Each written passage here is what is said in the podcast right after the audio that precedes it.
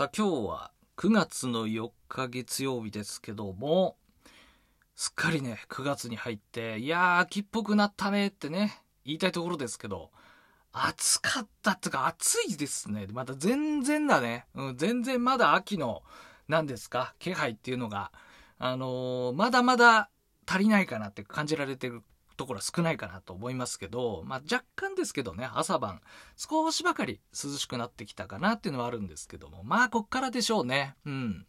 ただね、あの、先日ね、えー、僕草野球に行ったんですけどもいやこう暑い中ね、えー、大変だったんですよ。まあいろいろと話せば長くなりますけどね。草野球話もありますがあの草野球会場にイチョウがねあってねあの若干ですけど黄色に色づき始めてましたね。あちょっと秋っぽいと思ってね。あのー、なんかワクワクしちゃいましたね。っていうのもあの僕は秋がね、えー、一番好きなのでもう厳密に言うと秋から冬に入るぐらいがね一番好きなんですけどもまあその季節が来るのをね楽しみに今過ごしてるわけなんですけどもいやその草野球最近はね、もう運動不足もたたってかね、本当にやばいんですよ。まあもともと草野球ね、たまにしかやらない割には結構ハードなスポーツだなとは思ったんですけど、まあ毎回のようにね、あの全身が筋肉痛になっちゃうってね、そういうこともありますが、今回はね、あのー、まあそこそこね、あのー、なんていうの、セーブして動けば大丈夫だろうと思ったんですけど、まあ、前回に続きね、キャッチャーやってくれって言われて、マジっすかっつって。僕あの全然キャッチャーとかね、あのー、野球やってたね、あの高校生の頃やったことないんですよ。ただまあ別にね、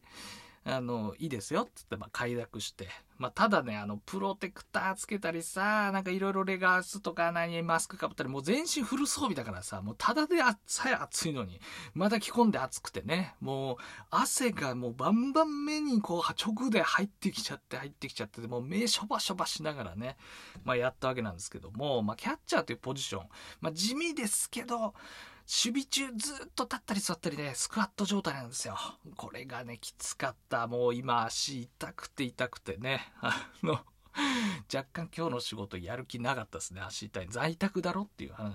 在宅勤務でもやる気なくなっちゃう足痛すぎて。うん。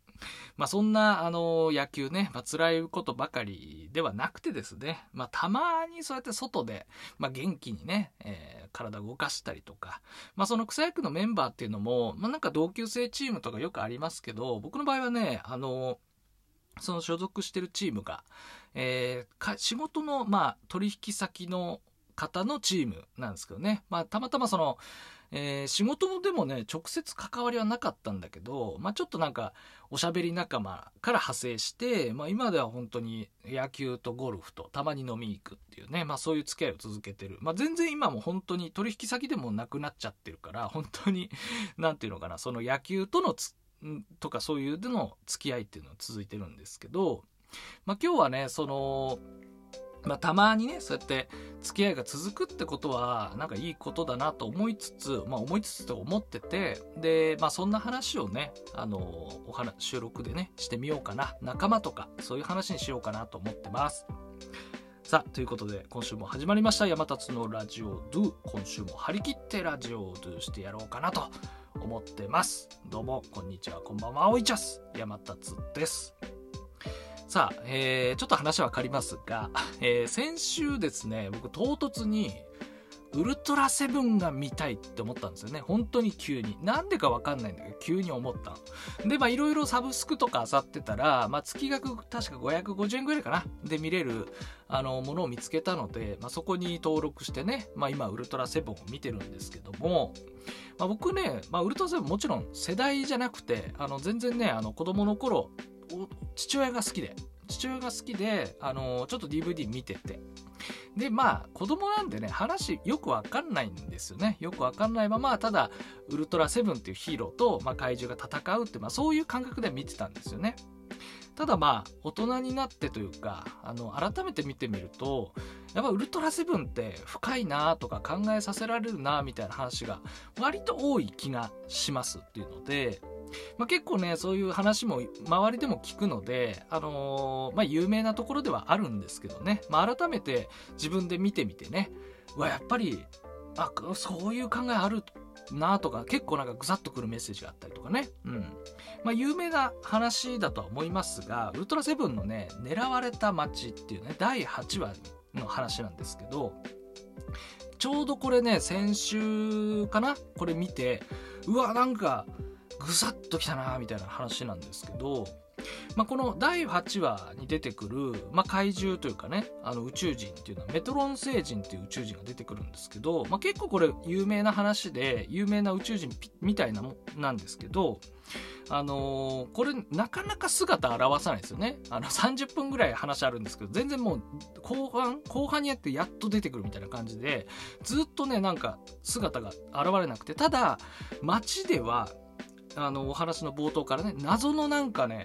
人が人を襲うっていう怪奇事件というかそういうのが勃発するんですよね。でなんかよくよく調査してみるとなんかタバコを吸った後突然凶暴化して人を襲い出すみたいな。そういうのが分かって。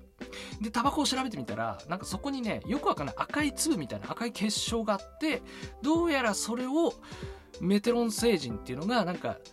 タバコに仕掛けてなんか人類な人が人を襲うみたいなことをなんか実験してるみたいなそんな話なんですよ。でなんかようやくそのメトロン星人のアジトを突き詰めて、えー、そのウルトラセブンこと諸星ダンっていうねウルトラ警備隊の隊員がね突撃しに行くんですよ。そしたら、なんかあの、襲ってくるのかなと思ったら、まあまあまあ、座って落ち着いて話しようや、みたいな感じで、なんかな、謎のこうね、ちゃぶ台を囲ってというか、ちゃぶ台越しに宇宙人となんか、あぐらかきながらこう座り出して、なんか語り出す、話し出すみたいな。まあそういうシーンがあって、シュールだなと思いつつね。まあそこで、そのメトロン星人がこんなことを言ってくるんですよ。まあまあ聞いてくれと。あのー、なんていうのかな、こう、まあ、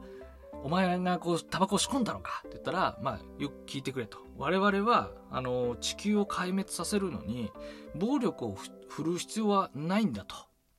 で、あることに気づいたんだって言って、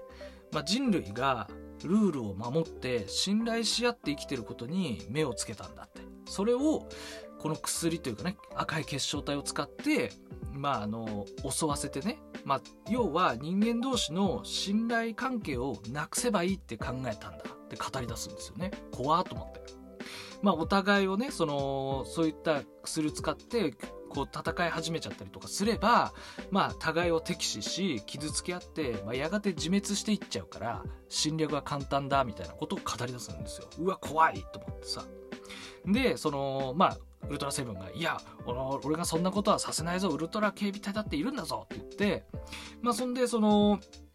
宇宙人はあらかたね、その詳細を語った後に、そうだ、お前だけが脅威なんだっつって、まあ突然そう外にこう飛び出してね、宇宙船で。で、まあウルトラセブン登場ですよ。で、なんか結局結末としては、なんかあっという間に倒されて、あっけなくね、侵略っていうかね、そのメトロン星人はやられちゃうんですよね。で、あのー、夕日をバックにね、えー、めでたしめでたしみたいな感じで終わるんですけど、まあ、ここでね、あの、ナレーションが入るんですよ。こうしてこう、メテロン星人の侵略は失敗に終わったっつって。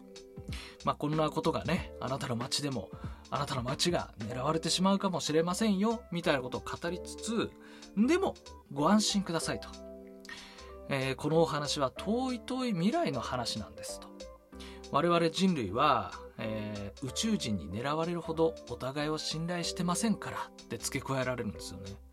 うわ、そういうこと？みたいなね。まあ、確かにね。え、これ、ウルトラセブンってもう何年前 ?50 年くらい前じゃない？どのくらい前かちょっと僕も詳しくないんでわかんないけど、結構大昔ですよ。の時から、まあそんなこと言われてて。じゃあ今現在どうですか？令和5年ですけども、2023年。まあいろいろとね戦争があったりとか、まあ、あんまり変わってないところあるじゃないですかだからまあメトロン星人にねまだ狙われるほどね、えー、お互いを信頼してないのかななんてちょっと悲しくなったりとかまあなんかぶっ刺さったなって正直思ったんですけどじゃあこれがその何て言うのかなまあ、地球全体の規模で、まあ、こんなことをね風刺的に言ったりしてますけど、まあ、いろんなちっちゃいコミュニティでもそうですし本当にだからルールを守ってまあなんかこうお互いの信頼のもと成り立ってるコミュニティってなんかいろいろあると思うんですけど、まあ、僕もねその今あの、冒頭でね話した草野球チームね、うん、なかなかさそのメンバーが集まんなかったりとかあのー、いろいろね、えー、まあ、体もね置いてきたりとかで、まあ、いろんな信頼関係のもと、まあ、やってますみたいなところ、まあ、あるんですよ。もともとは僕も、え取引先っていうのもあったので、まあ、ちょっとお客さんっていう感覚では付き合ってはいたけど今は全然関係なくてもなんかやっぱり一緒になんかいてまあなんかおじさんたちだけどね。うん。なんか年代とは全然違うんだけどなんか心地いいなとかね気持ちのいい人たちだなって正直思ってて